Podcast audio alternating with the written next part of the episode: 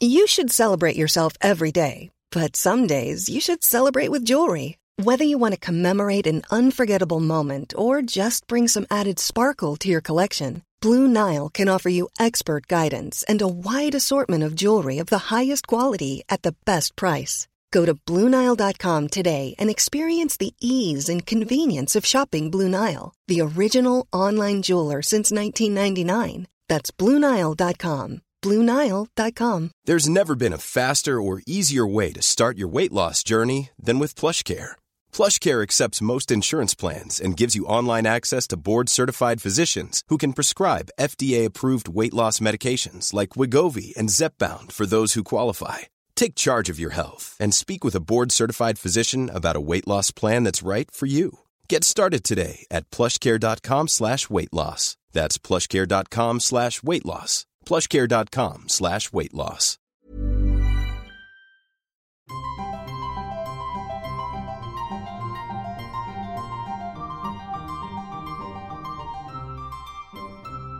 Welcome to Smarty Pants, the podcast of the American Scholar magazine, sponsored by Phi Beta Kappa. I'm your host, Stephanie Bastek. If you've ever made a salad from tender greens picked up from the farmer's market, slurped an oyster cultivated at a regenerative farm, or sliced into a hearty loaf of rye bread, then raise a glass of California wine to James Beard, the Dean of American Cooking. For more than 35 years and in nearly two dozen cookbooks, Beard swept aside stuffy imported notions of Epicurean haute cuisine on one hand and processed freezer food on the other to reveal the real flavors that were available to American cooks. Ham from Kentucky hogs, old world loaves from immigrant bakeries, obscure Washington apples. As John Birdsall writes in the first biography of the chef in more than 25 years, Beard remembered what food tasted like before supermarkets killed off local butchers and produce stands. And Beard spent his whole life trying to share that memory with the public. But while he gave home cooks permission to put pleasure and flavor at the center of the American table, Beard kept his own struggles with self doubt and his sexual identity in the closet while at the same time winking at his own persona as a gastronomic gigolo in his books. John Birdsall's biography, The Man Who Ate Too Much, explores the paradox of James Beard's life as a beloved national figure who kept so much of himself hidden. John Birdsall joins us from his home in Arizona to talk about James Beard, whom he calls a man on a lonely coast who told us we could find meaning and comfort by embracing pleasure. Thanks for talking to us, John. Well, it's my pleasure, Stephanie. Thanks for thanks for asking me. Your book was a huge success, and then it made me extremely hungry reading about all of the delicious things that James Beard ate, or cooked, or critiqued, or wrote the recipes for. So, my first question, uh, sincerely, how often did you interrupt your writing and research to like cook whatever you were reading about? Well, I have to say that the the research was so uh, engrossing that I it was sort of like I was hardly raising my head to eat, much less cook. I mean, fortunately, my husband was taking care of that. But um, yeah, the food was such a part of the um, kind of story of James's life that you know it wasn't like I was like, oh my God, he's making choucroute garni. I have to I have to go try that recipe. You know, as someone who used to cook for a living, cooked in restaurants for about 17 years. I feel like the food part of me um, is in sort of almost a different part of my brain. Yeah, it's so interesting because I think for James Beard, those parts were almost the same. Right. But I wonder what else drew you to James Beard, you know, of all of the food writers, um, even of all of the queer food writers, why James Beard? well, I think, um, you know, I, I had the experience uh, of growing up in, you know, suburban San Francisco um, you know, I was a kid in the late 1960s, and my parents were close friends with our neighbors who were a gay couple, um, Pat and Lou. Um, and they had kind of, in some ways, had a typical 20th century gay story. They had both grown up in the Midwest, and they had come to the West Coast because of World War II. Um, they met there in San Francisco and decided that after the war that they you know, sure as hell we're not going back to the Midwest. Um, so they you know, found a found a house outside of San Francisco and lived essentially as a married couple. Um, and they were, apart from my parents, they were pretty much outcasts in our neighborhood because of the way that they lived. Um, and the way that they cooked and ate and used food was something that made a huge impression on me as a kid. And later, when I sort of came out, you know, when I realized that I was queer, it was something that I could look back on as something that seem to express a kind of um, inexpressible uh, queerness, a kind of inexpressible emotion. Um, you know, in a world where you can't be completely authentic, where you have the most intense, most robust expressions of who you are in private only. Like what it, what it, what is food in that private world? Um, you know, how does how does food carry the um, the the sort of truth of of, of who you are? Um, and so that idea had really intrigued me. I wrote that essay in Lucky Peach in 2013 um, called America Your Food is So Gay that started to explore that. And then James Beard seemed to me the one kind of historical figure in food um, who really kind of expressed that hard to express thing, which was, you know, how to, you know, he basically taught America to cook and at the same time, the food that he is best known for has this kind of subtle, um, kind of hidden hidden provenance um, in this kind of silent silent queer experience. So that that very thing really fascinated me. I wanted to see how it worked in his life. I wanted to see how um, how he was able to navigate a life um, and how the his queerness, though it's not something that he could express publicly, how it might um, manifest itself in the food that you know he was teaching mainstream America to cook. Yeah, I think this is a really interesting question of how your identity is expressed in the food that you make or, or in whatever art that you make. And I think it's not an uncontroversial one. And it's one that a lot of people have a lot of different opinions on. Yeah. Um, so for, you know, for you, writing about James Beard, like how does it manifest, do you think, in James Beard's cooking and I guess in how how he defined cooking? Maybe to start this question off, we should talk about how he defined cooking, but you know. yeah. Well, I mean, he certainly defined food as as taste and as pleasure, um, you know, experience of pleasure, and I think you know those are very common notions now, mm-hmm. but in 1940 when he wrote his first cookbook at the age of 37 um, those were still challenging ideas to most americans. You know there had been a gourmet food movement in the united states you know clearly from the 1930s it you know precedes beard's you know professional work. Um, MF, mfk fisher is like kind of the best known author who really argued that Americans should change the way that they eat, that they should eat for pleasure. With MFK Fisher, it's you know specifically kind of allied to this broader sense of you know enjoyment of life and sensuality. In her early books, she wants you to know that she has a sex life and that you know her enjoyment of her body and enjoyment of sex is related to her enjoyment of food in some way.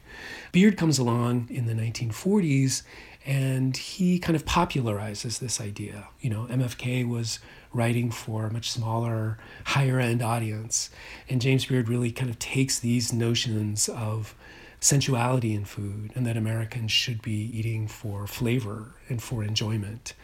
Um, and not because of you know nutrition or not even necessarily for budget all these all these things that really kind of dominate food coverage in popular magazines and cookbooks of the time.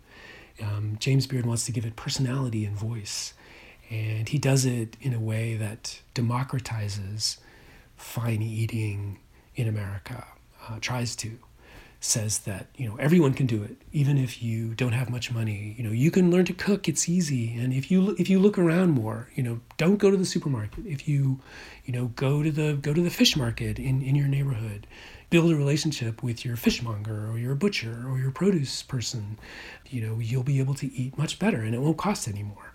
Um, you know, these are common ideas. You know, we go to the farmers market now; those didn't exist then. You know, Americans were being sold uh, really corporate corporate food. You know, the kind of miracle of American food was agricultural and industrial. You know, you could get you know tomatoes in January in these gleaming supermarkets. You could get apples that were huge and they all were the same shape and size. Um, they didn't taste very good, but that wasn't what the American food revolution was was interested in.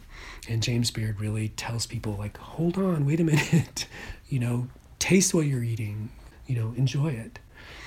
And he he gets this notion. I mean, in part, he gets it from his from his mother, who was a very careful uh, cook uh, in and around Portland, Oregon. But he gets it also as a young man who's trying to express himself, who's trying to express his queerness, who's trying to pursue sex and his own sexuality. Um, finds that it's much easier to do that abroad.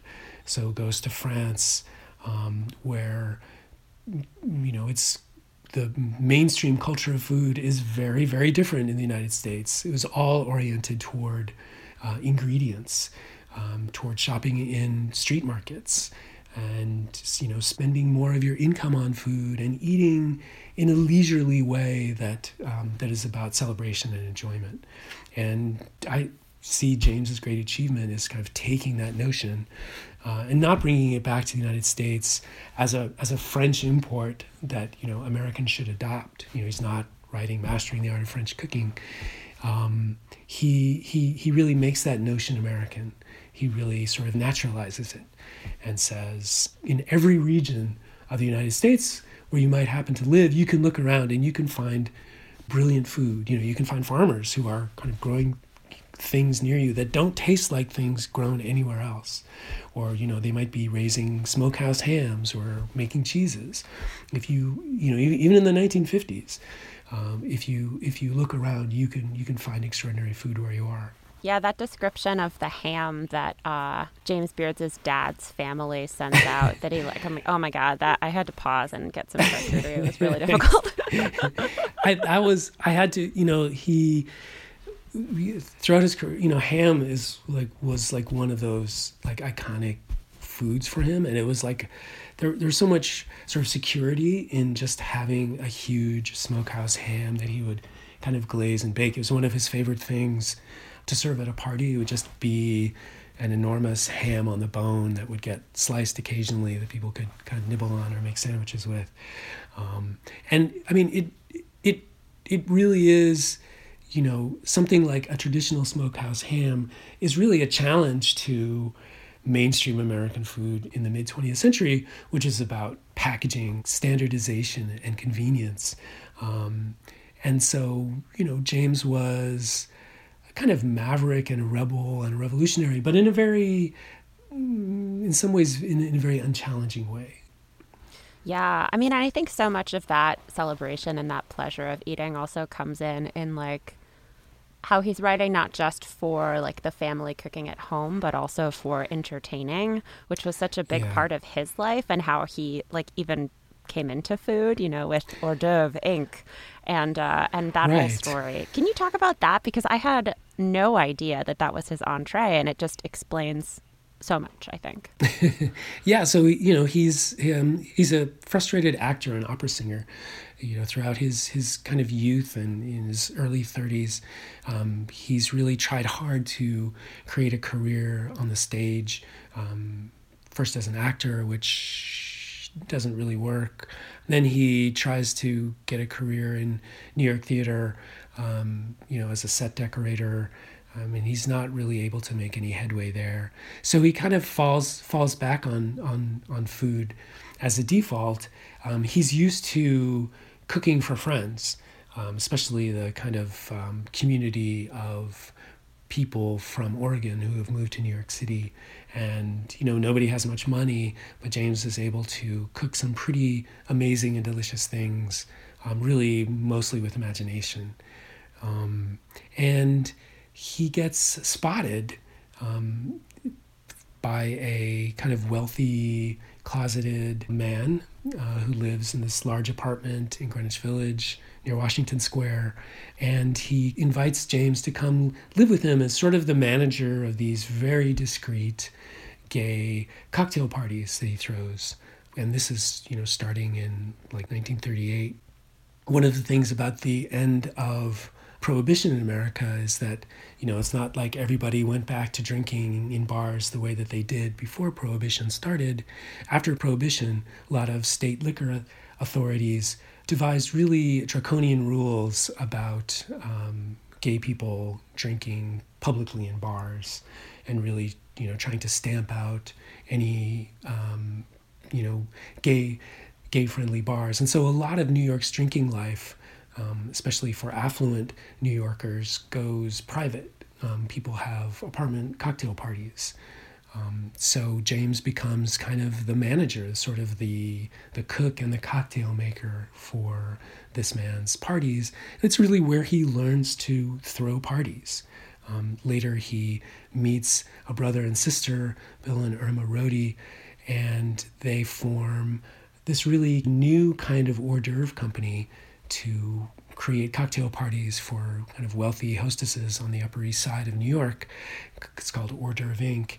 And, you know, instead of the sort of tired, stale canapes with caviar and, you know, canned French truffles, um, canned French pate, um, you know, James primarily really tries to do something distinctive, you know, things that he's learned um, in his past of throwing cocktail parties, you know, so he'll go to, you know German bakeries in you know Yorkville on the east side and find whole grain breads you know instead of using like fluffy white bread for canapes. He'll use real bread he'll use you know delicious cheeses and meats. Um, and they're quite successful. This hors d'oeuvre company is sort of quite successful gets a lot of press um, and it's james's sort of entree into uh, career in food in New York City. He kind of uses that experience to write his first book uh, in 1940, which is Hors d'oeuvre and Canapé. Kind of sc- screws over his partners uh, in the catering company, doesn't mention them, doesn't mention that they helped come up with some of the recipes, sort of takes the credit and glory for it. But, um, you know, it really springboards his career in food, his authority on food and drink and entertaining. Yeah, I want to ask more about how his writing develops and I guess the context first that he's writing in because his early cookbooks, um, you know, including fowl and game cookery, which you yeah. you know you like you'd never expect something with a title like that to be like deeply revealing, and right. yet it kind of is. And I wonder, you know, you mentioned MFK Fisher earlier. Um, and I think her writing is definitely a strong antecedent for his. But I wonder, you know, this is also post Joy of Cooking. So, like, what is the strain of cookbook writing he's writing against and with in this era initially? You know, it was a time when Americans had owned very few cookbooks. Um, you know, it's not until much later. It's really not until the 1960s when people, you know, Americans might have, you know, multiple cookbooks or they might buy cookbooks, you know, for entertainment. Um, the cookbooks that are mainly published and that people keep on their, you know, small cookbook shelf in the kitchen are, you know, so-called kitchen Bibles. So books like Joy of Cooking, which are um, comprehensive in nature, they don't, you know, necessarily have authorial voice. um, they're kind of practical collections of recipes. Everything that you might need to cook in the course of a year uh, would be crammed between the pages of this book. This was considered practical, was considered good value. You know, many of these books, you know, some of the best selling cookbooks um, in American history are not were not written by individual authors, but you know, for instance, the Betty Crocker picture book, which was published in 1950 and you know remains the best-selling American cookbook. Of course, we know there was no there was no Betty Crocker. It was written by the General Mills Corporation to sell you know flour and baking mixes. Um, it was compiled by a group of recipe testers and editors working together. There's no voice there, and so James. Um, you know, partly inspired by MFK Fisher, certainly inspired by Alice B. Toklas.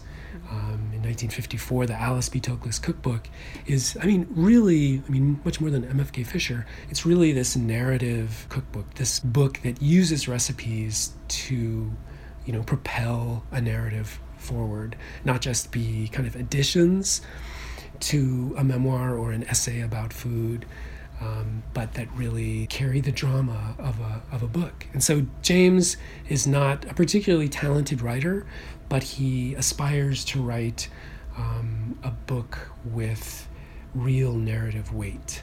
And so, you know, as boring as Fowl and Game Cookery sounds, uh, you know, a book that was published in 1943, he kind of inserts bits of memoir. You know, he talks about growing up in Portland, Oregon, and you know, Julette, the family cook, um, you know, who fed him, um, you know, cold chicken jelly when, when he was, you know, a toddler and had malaria. There's a kind of emotional weight behind some of these recipes. That's something that it's sort of a niche in American cookbook publishing at the time. American publishers are experimenting with publishing books that have voice or that have narratives, but those books don't really sell. Um, and so James is trying to work in that genre. It's really not until 1949 when he writes uh, the Fireside Cookbook for Simon and Schuster that he really builds a reputation as a national authority on food in the United States. And what he has to give up really is so much of his individual voice. You know, his early books, I think, are not edited very well, um, which is bad for the reader, but it's great for any fan of James Beard because it really preserves his writing voice. Um, his kind of sassy, campy, queer voice uh, is there, especially in Cook It Outdoors, his 1941 book, um, which is a funny place for it to exist. Um, you know, especially because you know at the time, you know, barbecue cookbooks, outdoor cookbooks written by men were supposed to be like manly, manly books. You know, they were about men who knew how to, you know, build a brick barbecue in the backyard and cook steaks. You know, and James is sort of giving us sass. He's giving us voice. Um, he's sort of joking. You know, he's making sort of veiled jokes about about sleeping with men and talking about friends, two girls who go camping who are, you know, queer women. Can't really say that they're queer, but it's it's sort of just there beneath the text.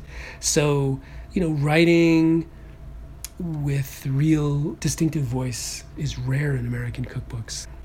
Yeah, I think the theatricality of his youth really comes through in that in his voice. It doesn't really come through in his cooking per se, you know, because it is really not like the modernist cuisine of its era, which is like truly theatrical cooking, you know?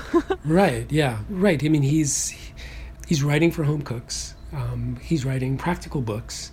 He's not that interested in restaurant cooking. He's just looking for food that's delicious. He's not interested in some sort of snobbish restaurant experience. So he's frustrated not only with the American cookbook, but also that just the drift of kind of mainstream American food, American food writing at the time, which was really interested in high end food, kind of elite foods.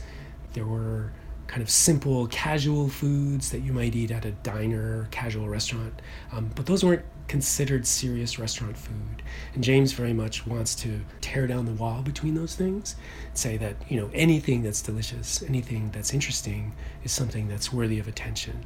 If it's a hamburger, then that is just as worthy of attention and just as worthy of care from the home cook.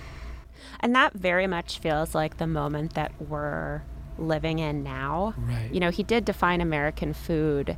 I don't know, like he did, but also it, it took a while to catch on, you know? Like, it's not like James Beard was like writing this in the 40s and the whole world sat down and was like, yeah, you're right. We should just be elevating, you know, peasant yeah. food and like whatever tastes good. Like, why didn't the rest of the world sort of like sit up and listen? And how long did it take for, you know, James Beard's ideas to really catch fire? Yeah, I mean, you know, you know, certainly, certainly American food was, you know, in the, even in the 1950s, was really dominated by this idea of, of class and, and caste. You know, Americans didn't eat out at restaurants all that often. Um, but they did eat out in sort of, you know, lunch counters, diners, that kind of thing. That was kind of the main, you know, people's main experience of food outside of the home. And I think James was definitely unhappy with that kind of duality. And, you know, he starts to write a syndicated newspaper column in the 1970s and he really he really uses this as a showcase for foods that he's found and that he's excited about you know physically um, he has a lot of kind of health issues. You know, he was always large physically, you know, suffered from heart attacks and things that would sort of make it harder and harder for him to be mobile.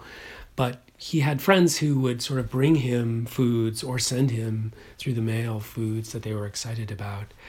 Um, and he would write about them. And this is when, you know, suddenly in the 1970s, Americans partly because of his influence, do become interested in American foods, do become interested in Kentucky bourbons and smokehouse hams and flour tortillas from Arizona. And there's this real flowering of American food at this time. James Beard is is really largely the architect of this. A kind of, I guess, unfortunately, I'd say, at the same time, American food really, America's interest in food really shifts. I mean, James spent his career writing for home cooks, writing about home cooking, and kind of being interested in restaurants, definitely, but it wasn't his main focus. And then suddenly in the 1970s, definitely in the 1980s, is kind of the rise of, you know, the quote unquote rock star chef. In American food media, the focus is no longer really primarily on home cooking, but it's on restaurant food. It's on what the latest, hottest chef is cooking and it kind of eclipses James's influence. You know, he's he's seen as a as an influencer, as a mentor to a younger generation of chefs like Alice Waters, um, Jonathan Waxman, this kind of younger generation of chefs who are really um, cooking locally, taking some of the things that he had been talking about in the 1950s um, and really putting them into action and taking them much farther. But it really does sort of eclipse him. You know, the the era of the kind of ultimate authority on food is a very old-fashioned figure, and you know, suddenly restaurants and young chefs are like the sexy, hot thing in American food. So it's it it really marks like a coming of age in, of American food, but it's also sad because it kind of marks James's kind of decline. But you know, he won in the end because now like we're all into it. You know, there was the rise of the chef, but now we're all into farmers markets and right and sourcing local. Yeah, no, I mean, um, we as you know maybe food media, food food food cultures, kind of been able to kind of look beyond the kind of auteur chef and look at contributions of other people in the kitchen and even to to look beyond restaurants and to you know certainly broaden an understanding of American food you know, James's understanding of American food is like Eurocentric. He's really not that interested even in the South. So, yeah, one of the great things that's that's happened is we've expanded that notion. You know, he's always being asked, you know, like, oh, what is American food? What is can you can you define American food? Of course, he couldn't because in many ways it's nothing that can be defined. It would be sort of like, oh, you know, whatever Americans eat, that's what American food is. Um, you know, I, I, I think um, you know, we've been able to just sort of take that difficult notion and really look much further. We have links in the show notes to John Birdsall's book, The Man Who Ate Too Much, as well as clips from James Beard's life and his short lived TV show. We'll be back next week. Till then, take care and stay sharp.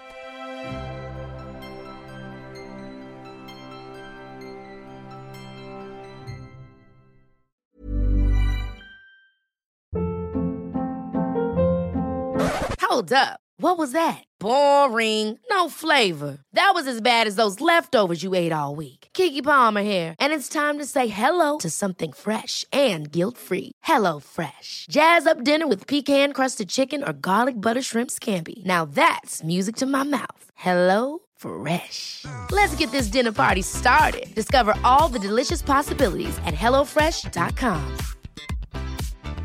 Are you ready for truly hydrated skin? Meet Hyaluronic Body Serum, a breakthrough in body care from Osea. It's clinically proven to instantly increase hydration by 161%. Their lightweight, fast absorbing serum delivers 24 hours of nonstop hydration for silky smooth skin without the sticky afterfeel. Osea's latest innovation combines the magic of their best-selling hyaluronic sea serum with a new formula that's good for the whole body and five types of hyaluronic acid to target every layer of the skin. Osea is a women-founded, women-led brand that's been crafting seaweed-powered products for nearly 30 years. The best part? Everything Osea makes is clean, vegan, cruelty-free, and climate-neutral certified, so you never have to choose between your values and your best skin. Treat your skin to clean, vegan skincare from Osea. Get 10% off your first order site-wide with code SUMMER at OseaMalibu.com. That's O-S-E-A Malibu.com code SUMMER.